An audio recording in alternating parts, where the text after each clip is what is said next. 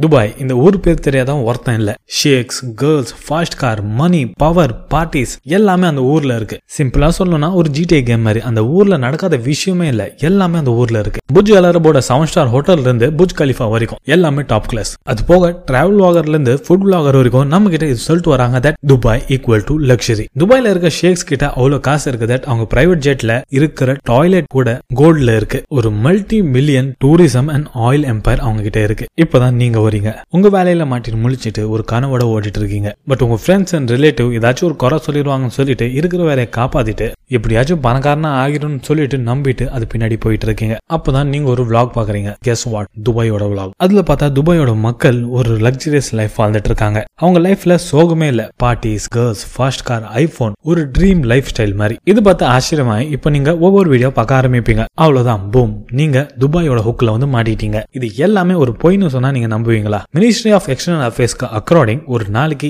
ஏழு இந்தியன்ஸ் துபாயில சாவறாங்களாம். இந்தியன்ஸோட இந்த மரணம் ஒரு நாள் பிரச்சனை இல்லங்க இது ரொம்ப வருஷமா நடந்து வந்துட்டு இருக்கு ஃபார் எக்ஸாம்பிள் டூ தௌசண்ட் ஃபைவ்ல இந்தியன் எம்எஸ்சி யூஏ வந்து இந்த ஸ்டேட்மெண்ட் தராங்க டோட்டல் அந்த வருஷத்துல nine hundred and seventy one death case file ஆயிருக்கான். அதுல வெறும் சிக்ஸ்டி ஒன் கேஸ் மட்டும் தான் ஆக்சிடென்டா இருக்கான் சோ சோஷியல் மீடியால இருக்க ஷேக்ஸ் மில்லியனர் பசங்க அவங்களோட லைஃப் ஸ்டைல் பார்த்து நீங்க துபாயில எல்லாரும் சந்தோஷமா இருப்பாங்கன்னு நினைச்சிட்டு இதை நம்பிட்டு நீங்க துபாய்க்கு போனீங்கன்னா அங்க போனதுக்கு அப்புறம் தான் உங்களுக்கு தெரியும் எல்லா சுச்சுவேஷனும் தலைகீழாக இருக்குன்னு. ஏன்னா ஒரு மிட் ரேஞ்ச் ஒர்க்கிங் ப்ரொஃபஷனலோட சேலரி அங்கே செவன்டி பர்சன்ட் ரெண்டுக்கே போயிருமா? ரிமைனிங் தேர்ட்டி பர்சன்ட் வச்சு தான் அவன் சமாளிக்கணும். உங்களை மோஸ்ட் ஆஃப் த பீப்புளுக்கு இது தெரியாம இருக்கும் தட் துபாயில இருக்க ஆவரேஜ் பீப்புளோட இன்கம் வந்து த்ரீ ஹண்ட்ரட் டாலருக்கு கீழே இருக்கு. அப்படின்னா நம்ம ஒரு காசுல டுவெண்ட்டி ஃபைவ் தௌசண்ட் கூட கீழே. இப்போ நீங்க யோசிப்பீங்க தட் இவ்வளோ ப்ராப்பர்ட்டி இருக்க ஊர்ல எப்படா போலீஸ்க்கு லேம்புகனி தராங்க? அவங்களால எப்படி எஃபோர்ட் பண்ண முடியுது? ஷேக்ஸ் கிட்ட கோல்டு ரோல்ஸ் ராயஸே இருக்கு. லைக் இதெல்லாம் ஓரளவுக்கு உண்மைதான். பட் இதுக்கு இன்னொரு சைடும் இருக்கு. ஏன்னா இந்த சைட் ஆஃப் துபாயை யாரும் அவங்க சோஷியல் மீடியால ஷேர் பண்ணவே முடியாது. ஷேரும் பண்ண மாட்டாங்க. சோ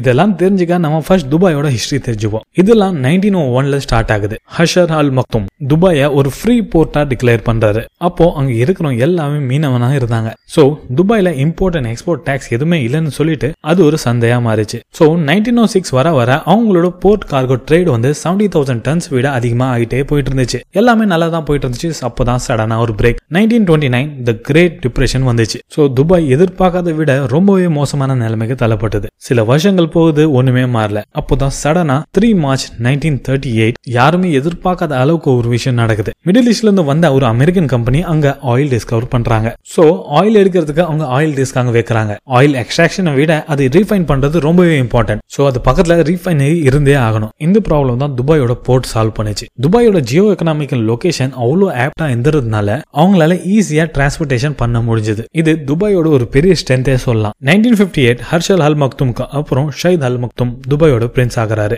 இவரோட எந்த கனவு தாங்க துபாயை இன்னைக்கு வேர்ல்ட் கிளாஸ் ட்ரேட் சென்டரா மாத்திருக்கு. ஒரு பெரிய டூரிசம் ஹப்பா மாத்திருக்கு. Nineteen forty five US president Franklin Roosevelt சவுதியை convince பண்றாரு தட் இனிமே ஆயில நீங்க டாலர்ஸ்ல தான் எக்ஸ்சேஞ்ச் பண்ணணும்னு சொல்லிட்டு. அதுக்கு அவங்களும் ஒத்துக்கிறாங்க. ஆயில் வந்து ஒரு அது மாதிரி கமாடிட்டி தட் அது எல்லா நேஷனுக்கும் தேவை. அண்ட் இதாங்க மேஜர் ரீசன் எந்த கண்ட்ரில ஆயில் செல் பண்ணாங்களோ அவங்க இன்னைக்கு நிறைய சம்பாதிக்கிறாங்க. சோ வேர்ல்டு ஃபுல்லா ஆயில் யூஎஸ் டாலர்ல ட்ரேட் ஆகுறதுனால யூஎஸ் டாலர் ரிசர்வ் கரன்சியா மாறிச்சு. நைன்டீன் சிக்ஸ்டி சிக்ஸ்ல இருந்து டூ தௌசண்ட் வரைக்கும் யாருமே யோசிக்க முடியாத அளவுக்கு துபாய் டெவலப் ஆக ஆரம்பிச்சது. அது கூடவே இன்னொன்னு வளர்ந்துட்டு போச்சு. அதான் இமிகிரேஷன் நிறைய பில்டிங்ஸ் கட்ட நிறைய ஆட்கள் தேவைப்பட்டாங்க. சோ லேபர் பாப்புலேஷன் இன்க்ரீஸ் ஆக ஆரம்பிச்சது. துபாயோட டோட்டல் பாப்புலேஷன்ல இருந்து ஃபார்ட்டி சிக்ஸ் பர்சன்ட் இந்தியன்ஸ் தான். அங்க இருக்க லோக்கல்னு பாத்தீங்கன்னா வெறும் பதினஞ்சு பர்சன்ட் தான் லோக்கலா இருக்காங்க. பாக்கி எல்லாருமே வேற வேற கண்ட்ரில வந்தவங்க. அந்த லேபர் ப்ராப்ளம் சால்வ் பண்ண பங்களாதேஷ் பாகிஸ்தான் இந்தியா இது மாதிரி கண்ட்ரீஸ்ல இருந்து நிறைய லேபர்ஸ் அங்க வர ஆரம்பிச்சாங்க. பட் இதுல கஷ்டமான விஷயம் என்னன்னு தெரியுமா? அங்க வந்த லேபர்ஸ துபாயில இருக்க மக்கள் அவங்கள ஒரு அடிமையை விட கேவலமா ட்ரீட் பண்றாங்க. இது எல்லாம் எப்ப வெளிச்சத்துக்கு வந்துச்சுன்னா பென் ஆண்டர்சன் ஒரு பிரிட்டிஷ் ஜெர்னலிஸ்ட் அவர் துபாயில இருக்க இன்னொரு சைட உலகத்துக்கு தெரியப்படுத்தினாரு இந்த கதை பங்களாதேஷ்ல இருந்து வந்த சைனல் மோரியரோட கதை. இந்தியா பாகிஸ்தான் பங்களாதேஷ்குள்ள நிறைய ரெக்ரூட்மெண்ட் ஏஜென்சி இருக்கு. இவங்க எல்லாரும் சின்ன சின்ன ஊருக்கு போய் துபாயில வேலை துபாயில வேலைன்னு சொல்லிட்டு ஆட்களை செலக்ட் பண்ணுவாங்க. என்னதான் அவங்க ஊர்ல ஒரு நல்ல வேலையில இருந்தாலும் அவங்க கிட்ட போய் ஆசை வார்த்தை காட்டி நீங்க ஐநூறுல இருந்து ஆயிரத்தி ஐநூறு டாலர் வரைக்கும் அங்க சம்பாதிக்கலாம்னு சொல்லி இன்னும் நிறைய ஆசை காட்டுவாங்க. அதுவும் ஃபுட் அகாமடேஷன் சேர்த்து. அது நம்பி இவங்க அவங்க பின்னாடியே போவாங்க. அண்ட் அங்க போனா விசா ஃபிளைட் டிக்கெட் கம்பெனி ஃபீஸ்னு ரெண்டாயிரம் டாலர்ல இருந்து மூவாயிரம் டாலர் வரைக்கும் இவங்க கிட்ட இருந்து பிடிப்பாங்க. ஒரு ஆவரேஜ் பர்சன் கிட்ட அவ்வளவு காசு இருக்காது. அதுவும் சடனா கேட்டா சுத்தமா இருக்காது. சோ இவங்க என்ன பண்ணுவாங்க? அவங்க நிலத்தை வித்து அவர் யாருக்காச்சும் கிட்ட இருந்து கடன் வாங்கி அந்த காசு சேர்த்து விசாவும் டிக்கெட்டும் எடுப்பாங்க. அதுக்கப்புறம் எப்படியாச்சும் துபாய் போனதுக்கு அப்புறம் அங்க கன்ஸ்ட்ரக்ஷன் கம்பெனிக்குள்ள போன உடனே இவங்க பாஸ்போர்ட்டை ஃபர்ஸ்ட் சீஸ் பண்ணிடுவாங்க அதுக்கப்புறம் தான் மோசமான வெதர் கண்டிஷன்ல வேலை செய்ய விடுவாங்க. அங்க இருக்க டெம்பரேச்சர் சும்மா இல்லைங்க.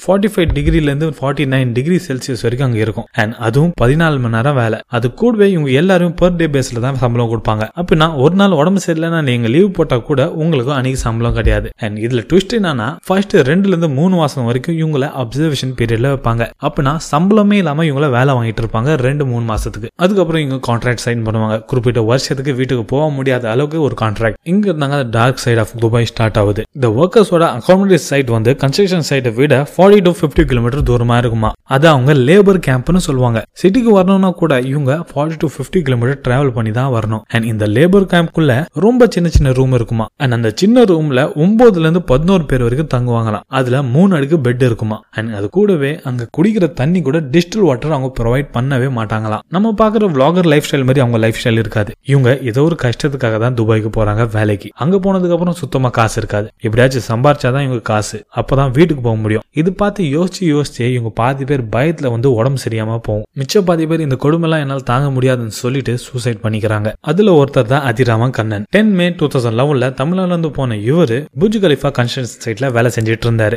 அந்த பில்டிங்கோட ஒன் ஃபார்ட்டி செவன்த் ஃப்ளோர்ல இருந்து அவர் குதிச்சு தற்கொலை பண்ணிக்கிட்டாரு. அண்ட் ஒரு வருஷம் முன்னாடி டூ தௌசண்ட் டென்ல ஒன் தேர்ட்டின் இந்தியன்ஸ் துபாயில செத்துருக்காங்க. அண்ட் இது எண்ணிக்கை இன்னும் ஏறிட்டே போகுது. அண்ட் இது வெறும் இந்தியன்ஸ்க்கு நடக்கிற கொடுமை மட்டும் இல்லைங்க. வேற கண்ட்ரிலேருந்து வந்தால் வந்தா கூட அவங்களுக்கு இதே நிலவை தான் துபாயில ஹியூமன் ரைட்ஸ் வயலேஷன் ரொம்பவே நிறைய இருக்கு. அது லேபர்ஸ்க்கு மட்டும் இல்லைங்க. அங்க போய் இருக்க ஃபீமேல் டொமேஸ்டர் ஒர்க்கருக்கும் அது நடக்குது. ஏசியா கண்ட்ரில இருந்து வந்த பொண்ணுங்க வாண்டடா சில பேர் வேலைக்கு வருவாங்க. ஆர் சிலர் ஏஜென்ட்ஸ் அங்க வருவாங்க. அண்ட் இவங்க எல்லாருமே twenty four into seven hours வேலை வாங்குவாங்க. அப்படின்னா twenty four hours seven days non ஸ்டாப்பா ரெஸ்டே இல்லாம இவங்க வேலை வாங்கிட்டே இருப்பாங்க. அதுவும் ஒரு அடிமை மாதிரி இவங்க வேலை செஞ்சுட்டு இருப்பாங்க. இதுல ஒரு கொடூரமான விஷயம் என்னன்னு தெரியுமா? இவங்க எல்லாரையும் இவங்க அடிச்சு ஹேரஸ் பண்ணி தான் வேலை வாங்குவாங்க. இருக்கிற எல்லா ஹியூமன் ரைட்ஸ் வயலேஷன் கேஸ் இவங்க மேல போடலாம். பட் அங்க அதுக்கு டோட்டல் ஆப்போசிட் நடக்கும். உங்களை யாராச்சும் அங்க அநியாயத்தை தட்டி கேட்கறேன்னு சொல்லிட்டு பொங்கி எழுந்து கேள்வி கேட்க ஆரம்பிச்சாங்கன்னா அவனை கொலை பண்ணிடுவாங்க அவர் எம்ப்ளாய்மெண்ட் கான்ட்ராக்ட் வயலேஷன் சொல்லிட்டு இவனை பிடிச்சி ஜெயில போட்டுருவாங்க. அண்ட் பாஸ்போர்ட் எல்லாமே இவங்க சீஸ் பண்ணி வச்சிருக்கிறதுனால இவங்களால இந்தியன் எம்பசி கூட டைரக்டா கான்டாக்ட் பண்ண முடியாம போறது. சோ துபாயில இவ்வளவு பிரச்சனை இருக்கும்போது ஏன் vlogger மீடியா நமக்கு இந்த விஷயத்தை பத்தி சொல்றதே இல்ல? அதுக்கு ஒரே ஒரு ரீசன் தாங்க சென்ட்ரலைஸ்ட் கண்ட்ரோல் துபாய் கவர்மெண்ட் இது மாதிரி நியூஸை வெளியே வரவே விட மாட்டாங்க ஏன்னா மேக்ஸிமம் லேபர் எக்ஸ்பிளேஷன் பண்ற கம்பெனி கவர்மெண்ட் ஓன்ட் வெறும் ப்ராஃபிட் பத்தி யோசிக்கிற மக்கள் கிட்ட நீங்க எப்படி ஹியூமனிட்டி பத்தி பேச முடியும்? சோ அங்க வேலை செய்யற லேபர் பத்தி அவங்க கொஞ்சம் கூட யோசிக்கிறது இல்ல துபாய் கவர்மெண்ட் இந்த விஷயத்த ரொம்பவே ஃபோக்கஸ்டா இருப்பாங்க. தட் அங்க வர டூரிஸ்ட் பிசினஸ் பீப்புள் எல்லாருமே அந்த லேபர் கேம்ப்ஸை பார்த்துட கூடாதுன்னு சொல்லிட்டு 50 டு சிக்ஸ்டி கிலோமீட்டர் எதுவுமே இல்லாத இடத்துல போய் கட்டுவாங்க. சோ டூரிஸ்ட் பாக்குற எந்த ஒரு ஸ்பாட்லயும் அந்த பில்டிங் தெரிய தெரியாது அந்த கேம்ப் தெரிய தெரியாது. அண்ட் நீங்க வாண்டடா போய் அது பார்க்கணும்னு நினைச்சா கூட உங்களால போய் பார்க்க முடியாது. அதையும் தாண்டி நீங்க போயிட்டீங்கன்னா அங்கே வேலை செய்கிற லேபர்ஸ் எல்லாரும் கேமரா பார்த்து பேசவே மாட்டாங்களாம். ஸோ துபாய் லக்ஸரியை தாண்டி ஒரு அடிமைப்படுத்துகிற சிஸ்டம் அங்கே இருக்கு. ஸோ அதை மாடர்ன் டே ஸ்லேவரி கூட சொல்லலாம். துபாயோட சைஸ் வந்து தேர்ட்டி ஃபைவ் ஸ்கொயர் கிலோமீட்டர் நம்ம சென்னையோட டென் பர்சன்ட் கூட அது இல்லை. அப்படி இருந்தும் கூட டூ தௌசண்ட் நைன்டீன்ல துபாயில் sixteen point thirty one million tourist வந்தாங்க. அதுவே டோட்டல் இந்தியாவில் seventeen point nine one million வெறும் ஒன் பாயிண்ட் ஃபைவ் மில்லியன் தான் அதிகம். அண்ட் இப்போதாங்க துபாயோட இன்னொரு டார்க் சைடு வருது. யாருமே ஷேர் பண்ணாத விஷயம் யாரும் பிளாகர் சொல்லாத விஷயம் நான் சொல்ல போறேன். அதாங்க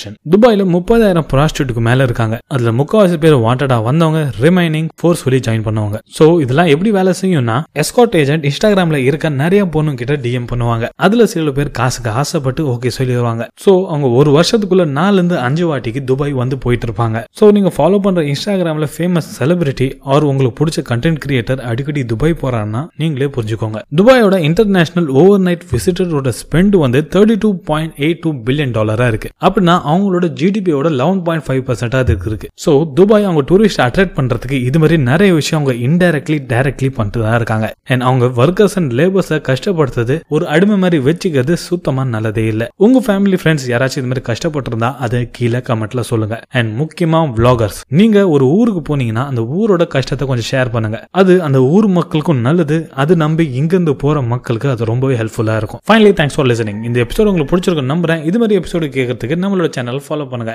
அந்த most important thing thanks for valuable time